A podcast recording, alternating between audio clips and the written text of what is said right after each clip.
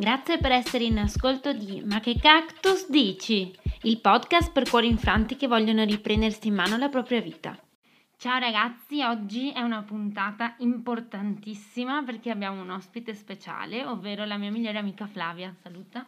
Ciao a tutti, speravo che la Francesca mi facesse un jingle personalizzato, ma niente, magari la prossima eh, volta. Eh, per oggi mi accontento. Va bene, comunque oggi c'è la mia amica Flavia perché abbiamo voglia di parlare di un argomento delicato e molto sentito, diciamo. Come ben sapete, ho iniziato questo podcast per mh, mm, superare una crisi amorosa dovuta al fatto che appunto ero stata lasciata. Ma non esistono crisi amorose solo di questo tipo. esistono crisi amorose che forse sono ancora più gravi. Che nascono ancora prima di Nascono nascere. ancora prima che la relazione inizi praticamente. Infatti ho portato Flavia perché per me è l'emblema di donna forte che è riuscita veramente a, ad andare oltre tutti i problemi della sua vita e in questo caso specifico parliamo di sclerosi multipla. Sì, lo so, non vi aspettavate probabilmente. Così, nel botto, senza senso. Non vi aspettavate in questo podcast di sentir parlare di queste cose e invece, tac. In ogni caso, comunque, ho deciso di intervistare Flavia perché ho dovuto affrontare, oltre che appunto la scoperta della malattia, terapie, eh, malesseri fisici e anche dei malesseri morali molto molto forti e ho deciso di comunque condividere con voi la sua esperienza soprattutto dal punto di vista amoroso e relazionale perché è una cosa di cui non si parla abbastanza secondo me. Quindi cominciamo così con una domanda subito scottadito. Flavia, dici come hai scoperto di avere la sclerosi multipla? Beh, diciamo che il percorso è stato abbastanza lungo, nel senso che all'inizio i sintomi sono stati tanti, ma non sono subito stati interpretati bene dai medici. Quindi fino dal 2012 ho cominciato ad avere i primi sintomi che sono stati una paresi facciale che negli anni è tornata a farsi diciamo viva, ogni anno rimanevo eh, un po' tipo, un po' tipo Joker. Cioè, praticamente faceva finta di star male per farsi scorazzare in macchina. No, è che, che dormivo con lo scotch, tipo non si chiudeva l'occhio, ragazzi, no, vabbè, una cosa abbastanza da, da film della Marvel.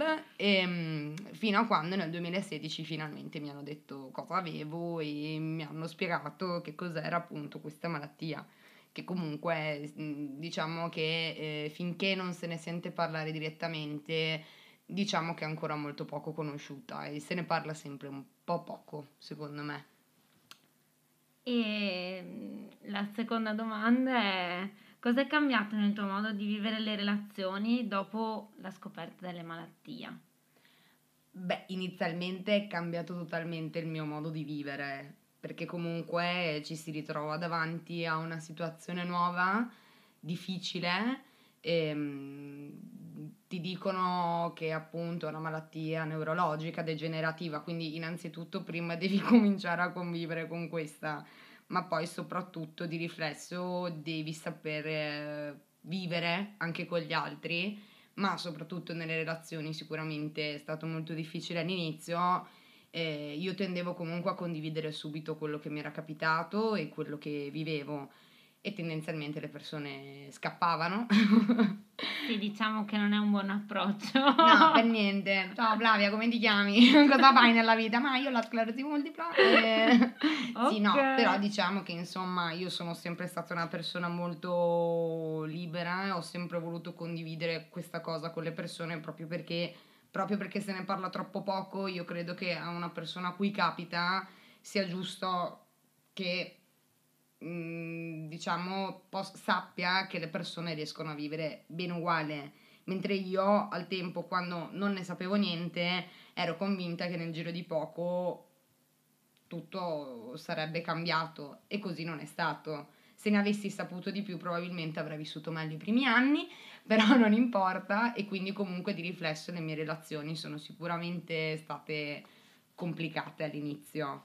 Ecco, quindi dici, mm, facci un quadro un po' della tua situazione sentimentale quando hai scoperto della malattia. Beh, no, vabbè, diciamo che tendenzialmente facevo molta fatica a, mm, diciamo, legarmi alle persone. Avevo un po' paura e un po' non volevo legarmi io, proprio per paura che queste un domani si sarebbero potute allontanare. Avevo paura di dare un peso troppo grande alle persone che stavano intorno a me in primis, ma poi soprattutto a una persona che tendenzialmente avrebbe condiviso con me la vita. Quindi all'inizio, sono onesta, è stato difficile, ma proprio perché non, non sapevo se avevo voglia appunto di dare un peso così grande a una persona che mi sarebbe stata a fianco. E invece Flavia, qual è la tua situazione sentimentale di oggi? Oh! Sono felicemente fidanzata. no, davvero? Ma sì, ragazzi, ve lo giuro. e quando è successa questa cosa? Beh, inaspettatamente, visto e considerato che comunque eh, sono onesta, diciamo che per conoscere persone nuove, un po' che non conoscevano la mia situazione, Mestre era una città piccola, bene o male, un po' tutti sapevano cosa mi era successo, le persone sono sempre le stesse. Per conoscere nuove persone non nego che ho usato le app che attualmente usano tutti ma hanno paura di dirlo o si vergognano nel dirlo. Come si chiama quest'app? Tinder! No! no! Appunto, questa è la relazione solitamente. Occhi sgranati Ma quindi non si usa solo per Beh, la puoi usare per quello che vuoi alla fine, cioè anche solo per andarti a far offrire un caffè, secondo me. Poi dipende dall'intento con cui una persona la utilizza. È chiaro che le persone che mi scrivevano, ehi, vieni a casa mia, rispondevo no. Cioè, se invece una persona risultava un po' più interessante, insomma, perché no? Eh, tutte le persone che conosco, non, non, cioè, non, non avevo modo di conoscere persone nuove e quindi... Ma quando hai conosciuto Andrea gli hai detto piacere sono Flavia alla sclerosi multipla o hai aspettato Eh, più o meno. hai usato la tecnica del passato o l'abbiamo conquistato per via traverse? No, allora ero partita dicendo non glielo dico subito, eh, questa volta eh, eh, non gli dico niente. Invece dopo un'ora tipo, eh, io ho la sclerosi multipla e lui e... mi ha fatto un'altra confidenza molto imbarazzante e molto divertente. Non posso. Dirla, no, ragazzi, no, non posso. non posso, però a quel punto ho capito che è stato molto simpatico perché nel momento in cui gli ho fatto una confidenza molto intima e molto personale, lui mi ha risposto sorridendo con un'altra cosa e, e ho capito fin da subito che probabilmente per lui questo non sarebbe stato un ostacolo ed è stato bellissimo. Sì, ragazzi, è momento lacrime. Oh. esatto. Sì, è super carino, Andrea. È super carino. Sì, ti vogliamo tantissimo bene. e quindi invece questo è stato l'inizio e poi invece, diciamo, andando avanti, la quotidianità e cose, immagino che ci sono tante cose, ci siano tante cose che una coppia normale non deve affrontare a partire da terapie e Beh, quant'altro.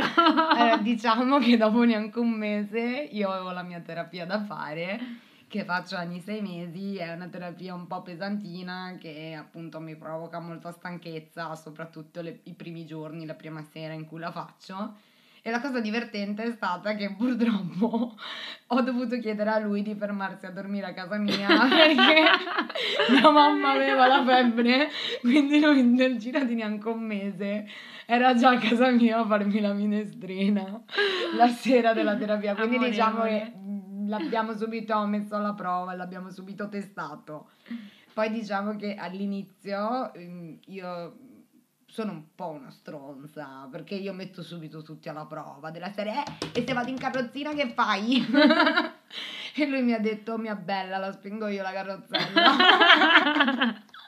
come fai a non esatto, amarlo? esatto quindi diciamo che fin dall'inizio nonostante io l'avessi messo davanti a una realtà che poteva accadere a una realtà che si sarebbe potuta presentare fin da subito ho avuto la capacità di sdrammatizzare i momenti in cui era possibile farlo, ma di prendere anche seriamente i momenti un po' più di crisi, che non nego ci sono perché eh, non sarei umana se così non fosse e ha sempre saputo starmi accanto nel modo giusto. Quindi nonostante tutto fin da subito è no, stato... Perché poi oltretutto ricordiamo bene che Flavia fa una terapia eh, autoimmune, giusto? Sì.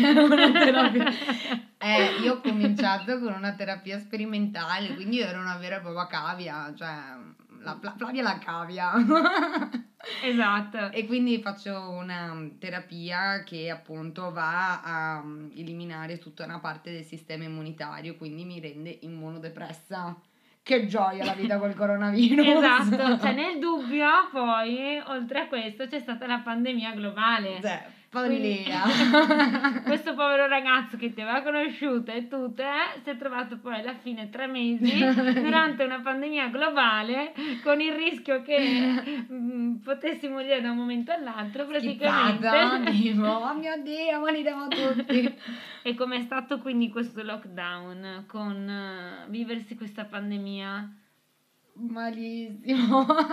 No, vabbè, all'inizio è stata dura, ragazzi, ma è stata dura per tutti, solo che a maggior ragione lui era a casa in te- cassa integrazione, mentre io dovevo stare a casa pur potendo lavorare, quindi ho dovuto rivelare tutta la mia situazione al datore di lavoro e a tutti e quindi insomma è stato un momento di grande ansia che Andrea ricorderà benissimo perché comunque c'era tanta preoccupazione per il lavoro, per tutto, per, eh, per la mia situazione personale, quindi... Però vabbè, dai, alla fine abbiamo cucinato, abbiamo preso 5 kg a testa, quindi alla fine... Però la Flavia li ha persi nel dubbio. Sì, sì, dopo mi sono messa a dieta, ragazzi. li ha persi con gli interessi anche. Sì, sì, mi sono messa a dieta. E Andrea li abbiamo messo a dieta invece no. No, purtroppo no. No. Andrea, questo messaggio per te. Esatto, Andrea, questo messaggio per te. no, quindi diciamo che le sfide quotidiane, eh, quali possono essere in questo periodo, ad esempio se dovete cercare una casa e quant'altro? Beh, di base la sfida quotidiana è sopportarmi, cioè, ma quello credo che sia valido per tutti.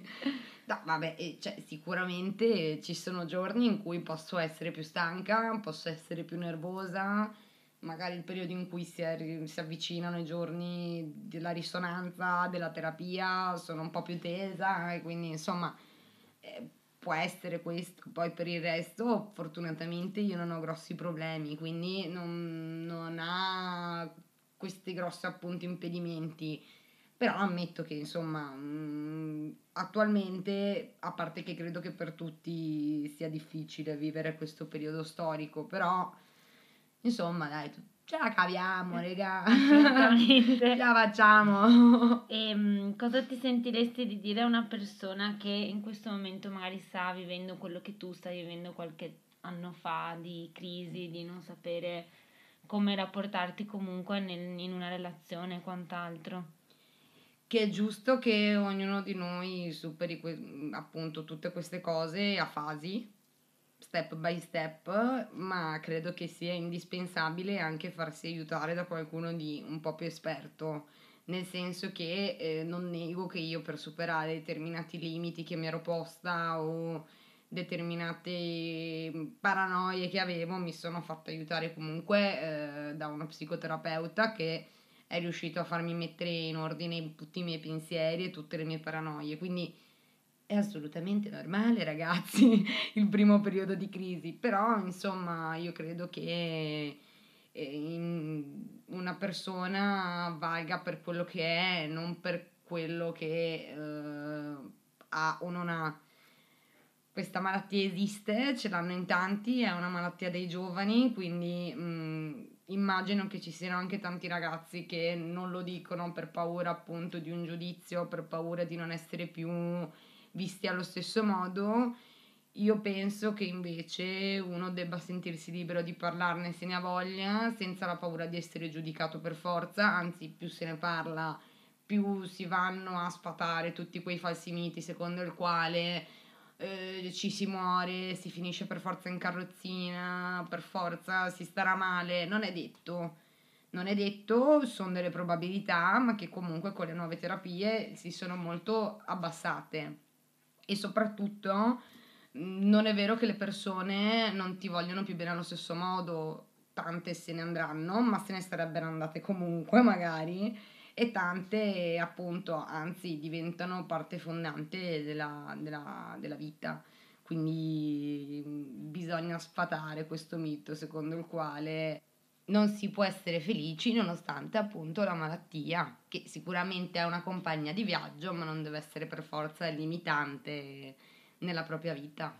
No, infatti, assolutamente. Io che sono la sua migliore amica posso testimoniare. che faccio festa come prima, ragazzi, pazzesco.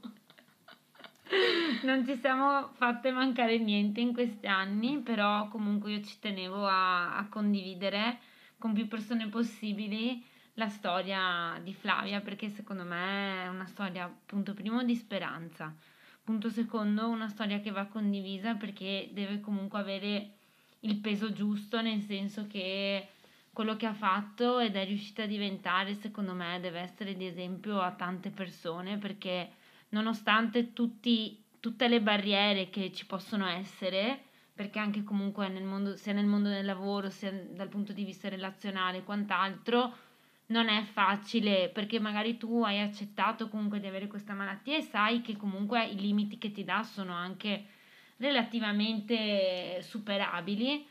Purtroppo le persone al tuo fianco non sono sempre informate e purtroppo tante persone sono anche ignoranti e quindi non ti danno la possibilità magari di superare questi limiti eh, solo per un, una, un fatto di ignoranza. Quindi ci tenevo comunque che tutti venissero a conoscenza di questa magnifica storia. Tutti! Tutti! perché al di là di tutto va anche un po' sdrammatizzata questa cosa, secondo me, perché alla fine in questo, in questo modo, secondo me, la disabilità, tra virgolette, diventa una cosa normale. Infatti, comunque, anche Flavia, ovviamente, che non si ferma solo nel mondo del lavoro, fa anche parte di un'associazione per disabili, quindi è molto impegnata nel sociale e quant'altro, quindi è veramente un argomento hot. Hot. Hot. E quindi volevo ringraziarla tanto. Prego, e... Francesca. Quando vuoi invitami nel tuo salotto. Quando vuoi. Finalmente ci siamo riviste dopo otto mesi di pandemia. Siamo ah, volevo dire ragazzi, state tranquilli perché la Francesca ha avuto la mascherina per tutto il tempo dell'intervista. volevo appunto rassicurarvi tutti. Assolutamente, noi non vogliamo spread il virus. Va bene, dai, io Flavia ti ringrazio tanto e mm, sai che dovrai condividere su tutti i social questo podcast, che dobbiamo farlo conoscere a tutti quanti. Faremo esplodere, Francesca, stai tranquilla. e, e io vi saluto. Vi saluto anch'io. e ci sentiamo la prossima settimana. Ciao! Ciao!